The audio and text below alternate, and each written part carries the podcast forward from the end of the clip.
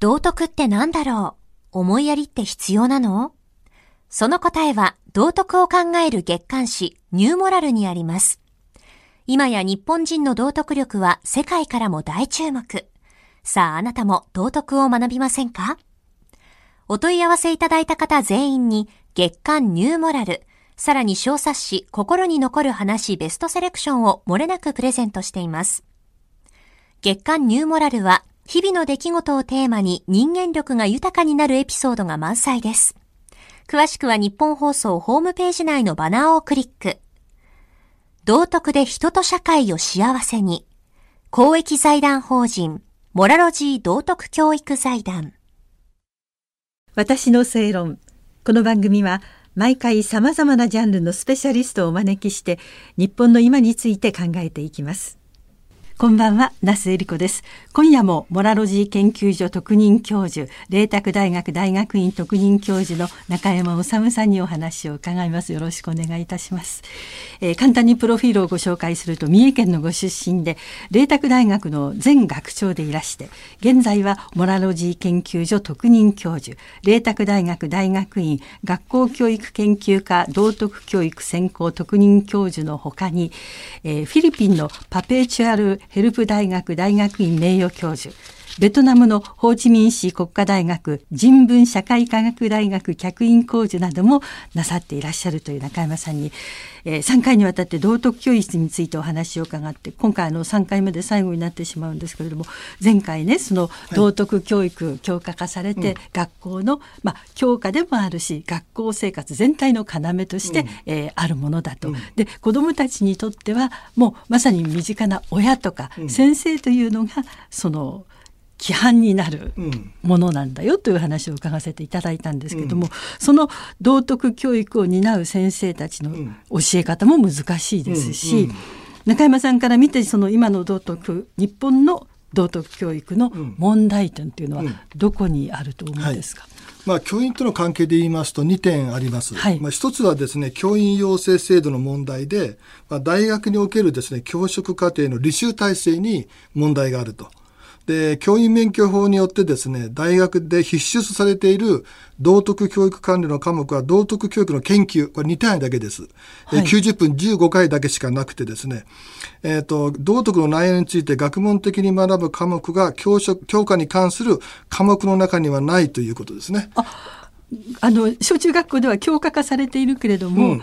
教員養成の問題で学問的にはい、だそれを教えている大学教員もですねえー、必ずしも道徳倫理の専門家ではないというこういう問題があります。ですから我々の大学では道徳を専門に学ぶ大学院を作ったわけですね。はい、麗澤大学にはそういう専門の大学院が、はい、それから今までの日本社会の全体的な状況として道徳教育は賛成か反対か。是か非かのですね、二項対立的な、あの、まあ、政治的、イデオロギー的な議論が多くてですね。昔のいわゆる終身の流れという道徳というおっしゃる通りです。おっしゃる通りです。捉え方ですよね。はい道徳教育の中身をどうするかについてですね科学的学問的な議論がないとだから道徳の問題を正面から扱ってこなかったという歴史的経緯があるためにですね今でも道徳教育そのものを避けたがる風潮があると。それが道徳教育の足を引っ張っていると。この2点が問題ですね。ああ日本ではそれが問題でこれからでもそれは、はい、例えばあの履修科目として改善されていく、うんはい、そういう科目が増えていくってことはある？それは大学にかかっていると思いますけどね。それぞれの大学,、はい、大学にかかっているとカリキュラム編成ですね。でもしそれがダメな場合は研修とかいろんなものをですね、うん、先生になられてからあの私ども大学に来ていただいたり、はいはい、あるいはあの研修をしてですね、うん、かなり研鑽を積んでいかないと道徳教育に関する理論もですねどんどん変わっておりますし、うん、いろんな新しい methodology も出ておりますので、はい、絶えず研研修を積むということが必要だと思います。新しく教科化されたわけですからそれに伴ってまたどんどん変わっていかなければならないことがたくさんあるということですね。そういうことですね。ああ。の海外ではどうなんですか、道徳教育というのは。はい。まあ、海外で道徳教育で英語で言うと、あの、えっ、ー、と、 moral education って言うんですけども、はい、海外では moral education よりも character education。character character、人格教育の方がよく知られてますね。人格教育です。例えばアメリカですと、まあ、連邦教育省が中心となってですね、州や地方の教育委員会が NPO とか、うん、大学とかの高等機関と連携して人格教育に取り組んでいるのが特徴です。だから文科省みたいに全国一斉にやってるわけじゃないんですね。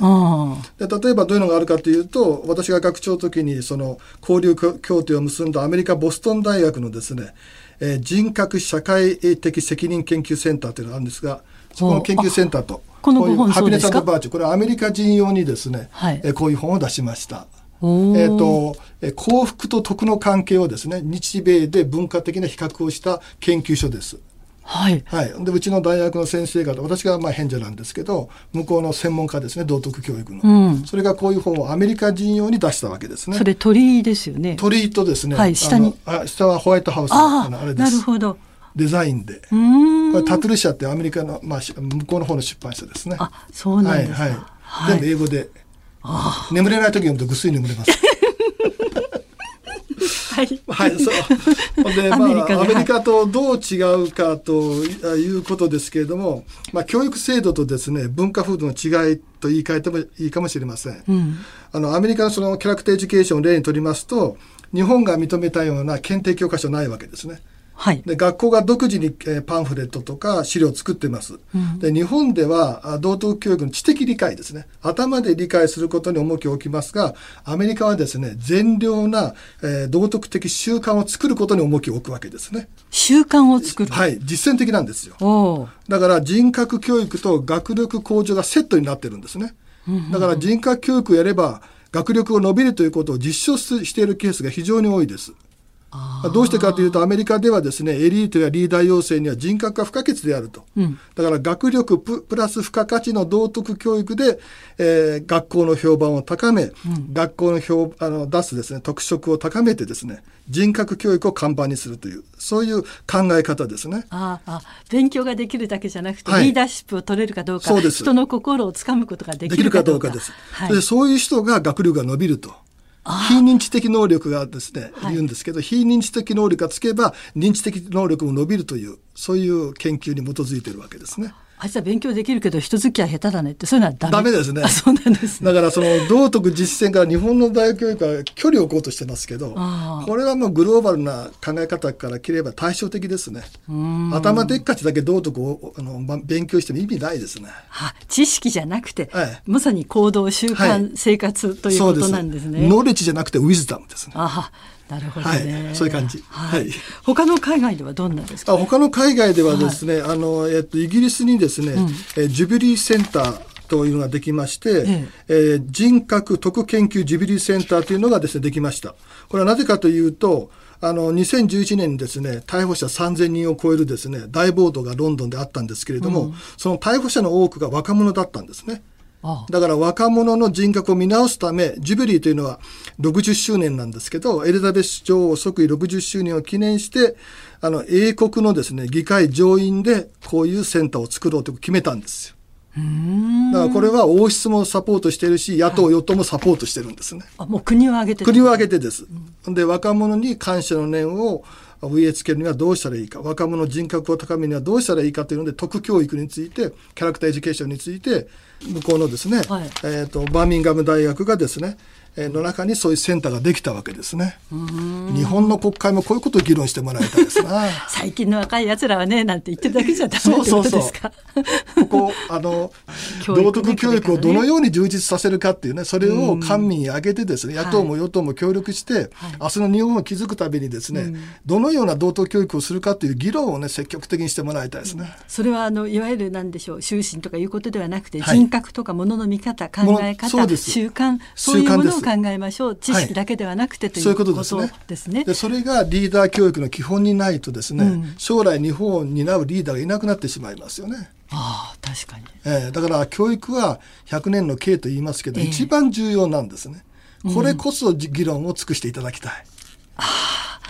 わかります。確かにおっしゃる通り。あの、もうお時間もなくなってしまうんですけれども、はいはい、えー、中山さんご自身のですね、はい、これからやってみたい、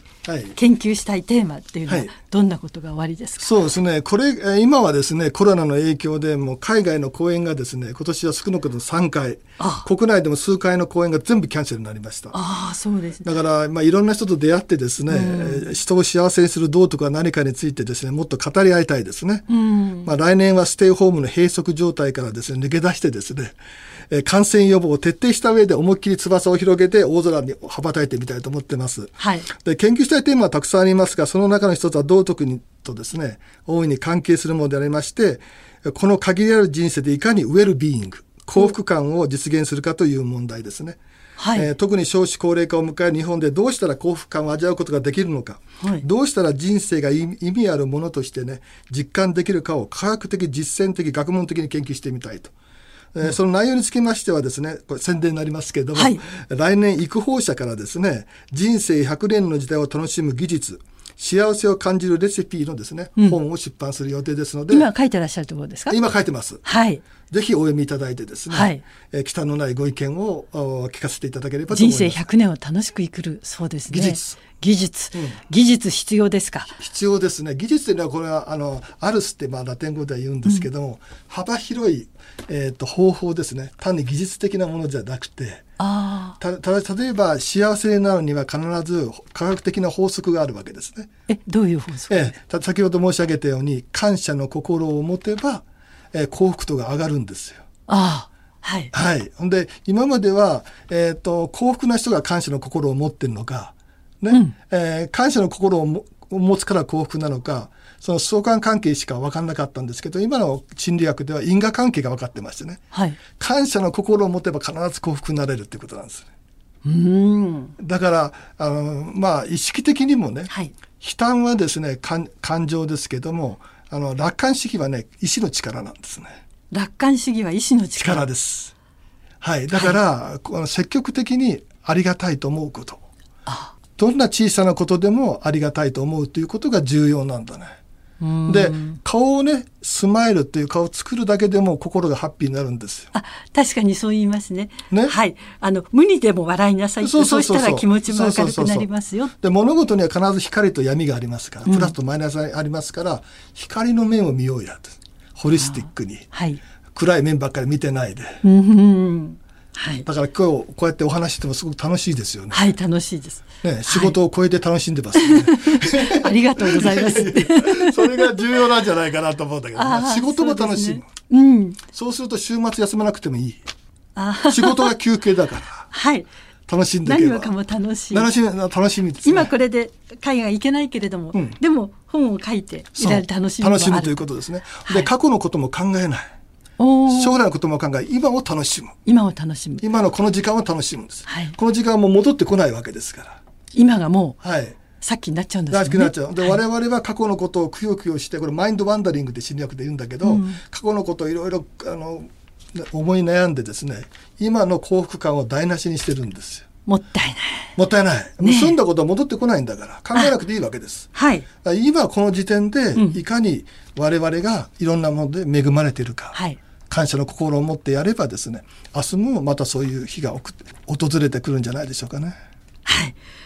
いいお話で。えー、どうもどうもすみません。ありがとうございました。なくなしたね、いやいやでもそれってものの考え方、心の持ち方っていうのが、うんいわゆる道徳なんじゃないですか？そうですね。そね、それは道徳です。うん、だからルールとかマナーじゃないんですよ。はいはい、どのような心を持てば、うん、えー、幸福になれるかっていうね、はい、その法則があるわけですね。心の法則ですね、うん、心理学的法則、脳科学的な法則があるわけです。それに従ってやっていこうというだけです。はい。はい3回にわたってお話を伺わせていただきました。どうもありがとうございました。モラロジー研究所特任教授麗澤大学大学院学校教育研究科道徳教育専攻特任教授の中山治さんにお話を伺いました。この番組はポッドキャストでも配信しています。詳しいことは日本放送ポッドキャストステーションのホームページをご覧ください。私の正論お相手は那須恵理子でした